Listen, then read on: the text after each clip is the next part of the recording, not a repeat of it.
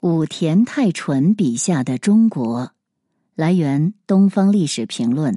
撰文徐静波。在二战以后，日本的文坛上崛起的新作家群，或者称之为战后派的作家中，无论从其个人经历还是其作品中所关注的对象，武田泰淳 一九一二 至一九七九 恐怕是最具有中国色彩的一个人。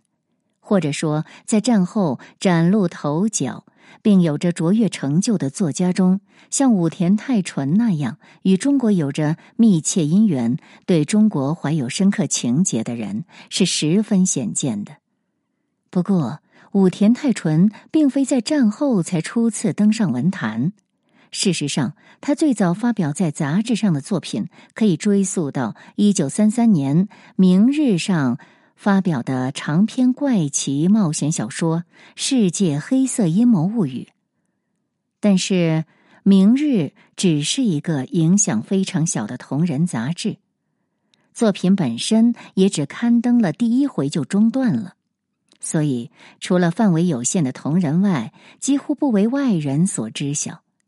尽管如此，自此以后，武田泰淳基本上就没有脱离过文坛。尤其是他作为发起人之一的中国文学研究会成立以后，他的大部分活动几乎一直与中国文学或者中国本身有着极为密切的关联，并在战前的一九四三年出版了可称之为长篇评论的《司马迁》。而以小说的形式登上文坛，并为世人所瞩目的，则是在战后。日本战败之前，准确地说是在大正和昭和前期 一九一二 至一九四五年，出于历史、文化和政治情状的原因，关注中国的日本作家为数相当不少。比如一九一六至一九二零年曾在辽东半岛生活了将近五年，撰写了《大同石佛寺》《支那南北记》《支那传说集》等的诗人、剧作家和小说家的木村节太郎 一八八五 至一九四五， 还有自幼浸淫在中国文化之中，写了不少以中国为题材的小说，并以《支那游记》一书引起世人误议的小说家芥川龙之介 一八九二 至一九二七，以及少年时代起就具有浓重的中国趣味，两度来中国游历，并以江南为题材撰写了不少小说随笔，与中国新文坛交往广泛的作家谷崎润一郎 一八八六 至一九六五，以中国通自居，在中国古典上具有相当修养，并曾与田汉、郁达夫等有着深厚友谊，参与鲁迅作品的翻译推介的佐藤春夫 一八九二 至一九六四， 还有一九二零至一九三零年代曾数度来中国生活和游历，将中国比作恋人，出版了以描写上海、魔都为代表作的十来部有关中国作品的村松稍风一八八九至一九六一等等。但在日本侵华战争爆发前后，这些作家或者去世，或者退离文坛，或者发自内心或迫于压力而为当局的侵略政策摇旗呐喊，乃至于在战后重新复出文坛的作家，也许是因为自己在战争中的不当言行，也许是因为对新中国政治和文坛的隔膜，几乎都切断了自己与中国的情缘。在战后问世的作品中，几乎找寻不到中国的印记。而被视作战后派的大部分作家，如野间宏 一九一五 至一九九一，追名林三 一九一一 至一九七三，梅崎春生 一九一五 至一九六五和大冈升平 一九零九 至一九八八等，他们早年成长的岁月，中国憧憬早已不复存在，汉文教育也已逐渐废除，他们中的不少人虽也曾参加左翼运动而被捕入狱或被迫入伍走上战场，但这些左翼运动与中国大抵已无关联，战场的经历则多为南洋的菲律宾等。在大学中选择的专业也多为英文、法文等与西方文学和哲学相关的领域。出于早年的经历和战后的政治环境，他们的目光一般都没有投注于中国。就战后崛起的作家而言，武田泰淳的中国情结也许并不具有很大的代表性，但这绝不意味着在他那一代的文人中，他只是一个突兀孤立的存在。在战前和战争中所经历的与中国相关的刻骨铭心的人生履历，战后对战争因果的深刻反思，使得很多的日本知识人时时在关注检讨中日之间包括民族文化和历史的诸问题，以中国为一坐标轴或参照系来思考日本的命运和未来。以竹内好一九一零至一九七七为内核的形成与战前的中国文学研究会的内外围成员，就是其代表性的群体之一。因此，本文的展开固然将充分注意到武田泰淳的作家身份，他的作品也是本文的主题要考察的主要对象，但本文将不会是一篇纯粹的作家论，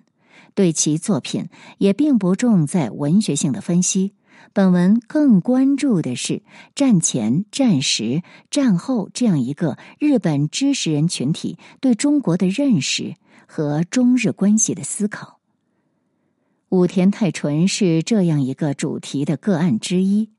就武田泰淳而言，来自于文物和文献的知识信息在他的头脑中构筑起了一个或清晰或模糊的中国意象，而战争时期和战后，他又以各种形式实际接触到了中国的实相，或部分实相，或是实相与意象交织的混合体。这是他的中国思考和中国叙说中的一个极为重要的元素。武田泰淳一九一二年明治四十五年，亦为大正元年二月十二日，出生于东京市本乡东片町的朝泉寺。这个寺属净土宗，又名觉。父亲是寺院的住职，名大岛泰信。武田的姓氏乃是自其父亲的师僧武田方纯承袭而来。武田自幼在寺院的环境中长大，少年时爱读侦探冒险小说，中学时英文成绩不错。他与中国的因缘起于何时尚难以确定，不过在寺院的环境中，他应该读过一些佛经。佛教六世纪中叶自朝鲜半岛传入日本，用的一直是汉译佛经。净土宗虽然是法然十二世纪时在日本创建的宗派，但其经典《选择本愿念佛集》等大抵都是用汉文撰写。在如此气氛的熏陶下，武田培养起了阅读汉文的能力。这一点与他同时代的人颇不相同。在江户末年至明治时代成长起来的日本文人，大都具有汉诗文的造诣，即便如留学德国的森欧外一八六二至一九二二和留学英国的夏目漱石一八六七至一九一六都留下了可观的汉诗文作品，但大正年间成长的日本人一般已难以阅读汉诗文，即便后来考入东京帝国大学支那哲学文学科的竹内好，也并不具备汉诗文的阅读能力。一九二八年，武田进入浦和高等学校文科甲类，上课并不热心，经常钻在图书馆里阅读国译汉文大成本的《红楼梦》及鲁迅、胡适的作品，并试作了二十篇汉诗。不知道武田此时所读的鲁迅等作品是中文原作呢，还是日文译作？因为一九二八年时，鲁迅等的作品还只有极少量的日文翻译。一九三零年，他十八岁时，还前往住所附近的一所私立外语学校学习现代汉语。从他日后的行为来看，这一时期他应该已经对中国文学或中国真心产生了兴趣。第二年，他考入东京帝国大学支那哲学文学科。同级的同学中有竹内好，高一级的有冈崎俊夫 一九零九至一九五九 这三个人后来成为了中国文学研究会的主要发起人。从浦和高等学校开始，武田泰纯开始阅读马克思主义的书籍，思想倾向左翼，加入了反帝组织。进了大学后，依然参加左翼组织的活动，因在中央邮局散发鼓动罢工的传单，前后遭到三次逮捕，并在本富市警署被拘押了一个月，也很少去学校听课。第二年开始不再交纳学费，由此中断了学业。不过这一时期，他开始和来日本留学的中国学生有了交往。此时，他经常去东京神田北神保町中华留日基督教青年会馆内的书店翻阅或购买中国图书，结识了几名留学生。后来，圈子逐渐扩大，互相教授中文和日文，这是他与中国人交往的开始。一九三二年，他进入知增上寺的嘉行道场，改名泰纯，取得了僧侣的资格。而在这之前，他父亲也自朝泉寺转入目黑区中目黑的长泉院担任住职。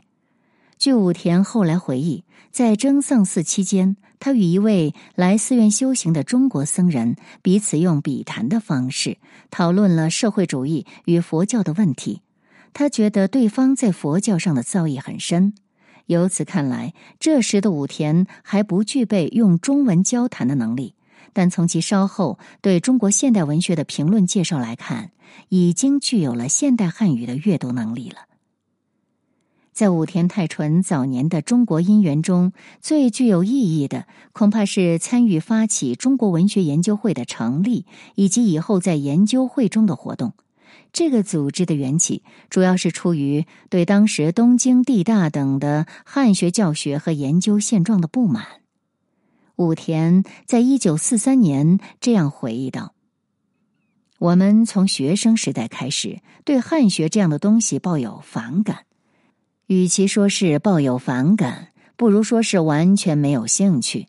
通过汉学来接触支那的文化，总不能获得满足，在感觉上也很不喜欢。倒也不是说对汉学的本质已经看得很明白，而是对由汉文所笼罩的这种气氛，由汉学所散发出来的儒教的东烘气，怎么也无法适应。作为日本人来说，研究支那应该还有其他的途径。于是我们在昭和九年一九三四年开始了中国文学研究会，对支那的现代文学、支那的支那学者的业绩展开了调查。中国文学研究会的核心人物无疑是竹内好，在他所撰写的会则中，把这个组织定位为以中国文学的研究和日支文化的交欢，意为在和睦友好的气氛中愉快的交流为目的的研究团体。有关武田对这个组织发起的实际参与情况，竹内在当年的日记中有如下记载：一九三四年一月二十四日十一时许，武田来谈两小时左右归，劝其参与中国文学研究会，对其已阅读相当数量的中国现代小说颇为感佩。三月一日，横山、佐山、武田、冈崎来访，举行中国文学研究会第一次的准备总会，决定会名为中国文学研究会，决定每月一日、十五日举行两次例会，出杂志。这个研究会于一九三四年八月四日，假借由研究会举行的北京大学教授周作人、徐祖正欢迎酒会的场合，对外正式宣布成立。一年三月，开始发行机关杂志《中国文学月报》。作为主要同仁的武田，从第二号开始为杂志撰写文稿，内容兼及中国古典和新文坛两个方面，至其被应征入伍前往中国的一九三七年十月止，共发表了《中静文》今年度的中国文化、关于唐代佛教文学的民众化、昭和十一年中国文坛的展望、袁中郎论、抗日作家及其作品、关于李建吾的喜剧等十六篇。此前在一九三四年一月还在《斯文》上发表了他第一篇有关中国新文学的文章，关于幽默杂志《论语》。由此大抵可知他早期对中国文学的兴趣所在，以及有关中国文学的知识结构。一九三五年前后，武田与来日本的几位中国作家也有不同程度的交往，其中有在千叶的市川、流亡的郭沫若和以从军日记闻名两度来日本留学的谢冰莹，并因后者的牵连而被日本警方关押了一个半月。一九三七年十月，其实日本侵华战争已全面爆发，武田突然收到当局的征召，被编入辎重输足队，派往华中地区。在此之前，对于有志于中国研究的武田，自然是期望有朝一日能踏上中国的土地，却不料竟然是以这样的形式，内心的苦楚可想而知。战后他自己反省这一段经历时说，那时我内心是反对战争的。他觉得当时自己的身份是侵略者。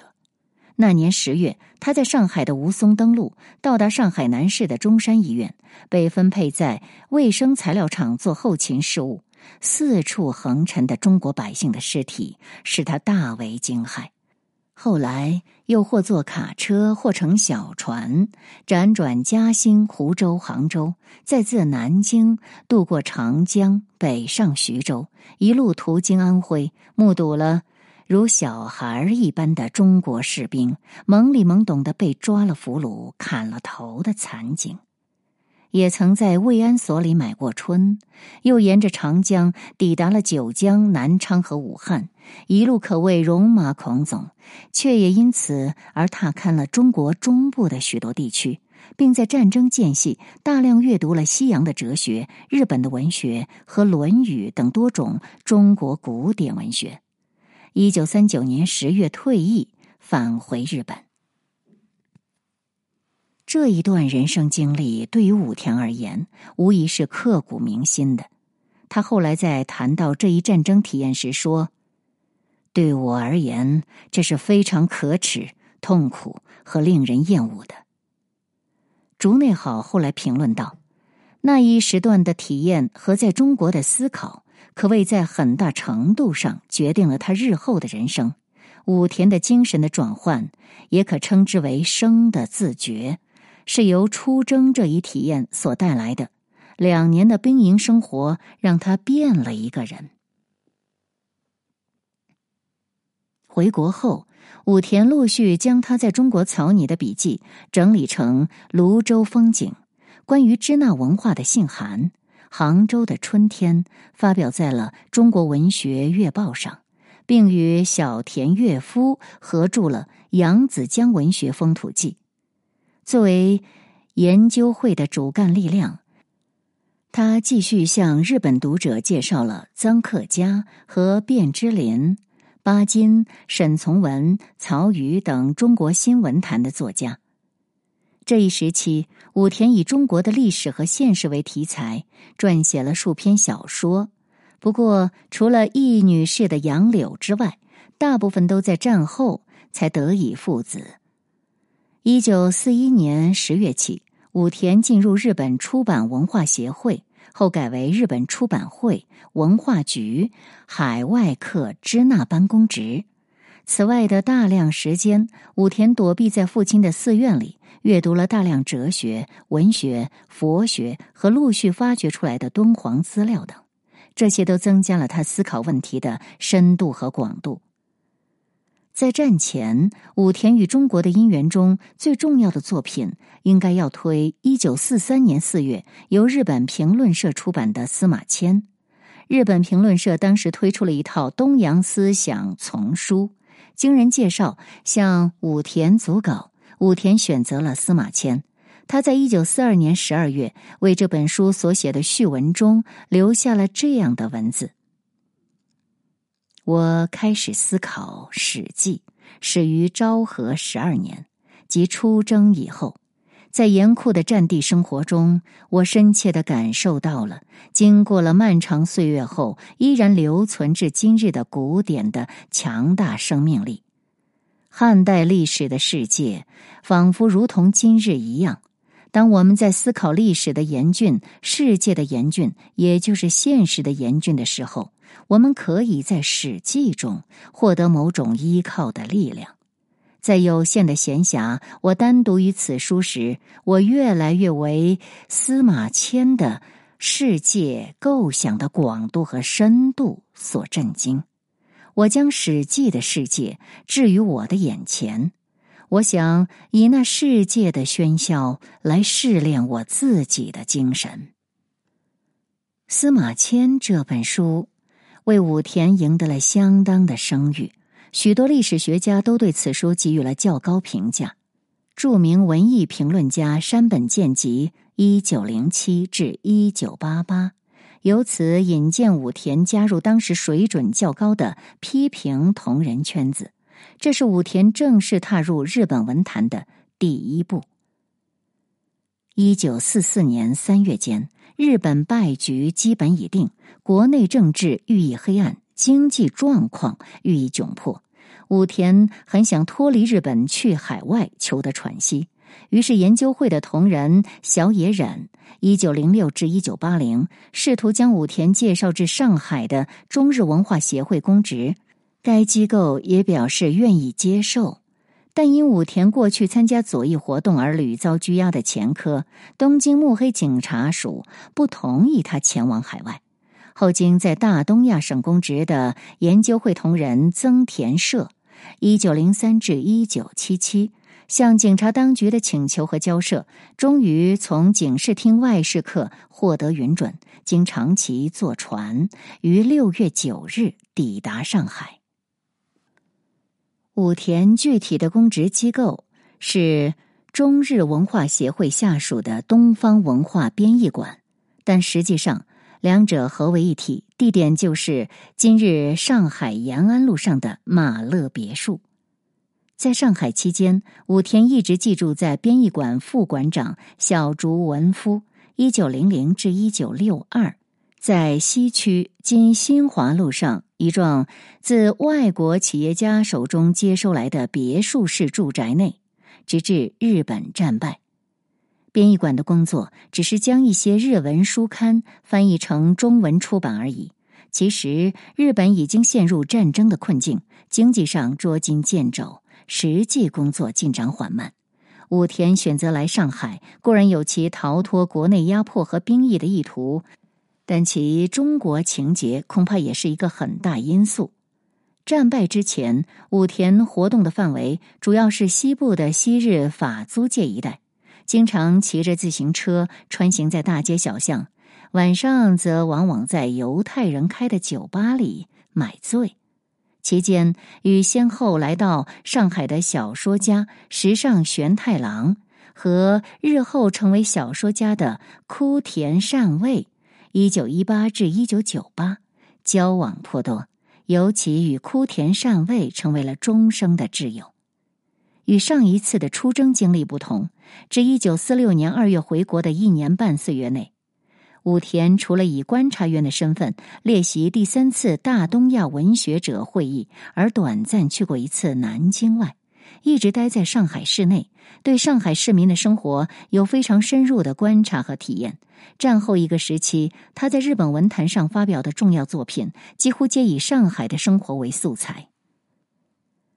一九四五年八月，武田在上海迎来了日本的战败。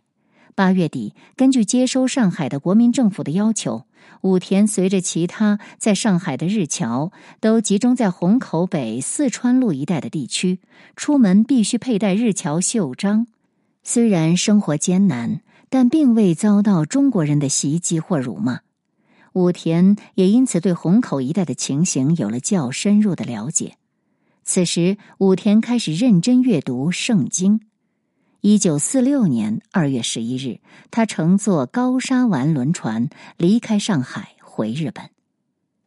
一九四七年，武田出版了生平第一本短篇小说集《才子佳人》，里面收集了他在战争时期就开始陆续撰写，但大都无缘问世的有关中国的小说。并从这一年开始，他陆续在杂志上发表了以上海的经历为素材的小说《审判》、《蝮蛇的后裔》、《月光都市》和《F 花园十九号》等。在这些作品中，除了对上海这座华洋杂处的大都市的细腻描写之外，更多的关注了战争结束前后生活在这座城市中的中国人、日本人乃至西洋人的命运，倾注了作者更为宏观的思考。一九五二年，武田开始在杂志上连载长篇小说《风梅花》。这部以中国文学研究会成员的战后活动为经纬，探讨战后初期中日关系的作品，为他赢得了广泛的读者，被新潮出版社印行了三十几次。这些作品奠定了他作为战后派重要作家的地位。当然，武田战后作品的题材并不只限于中国。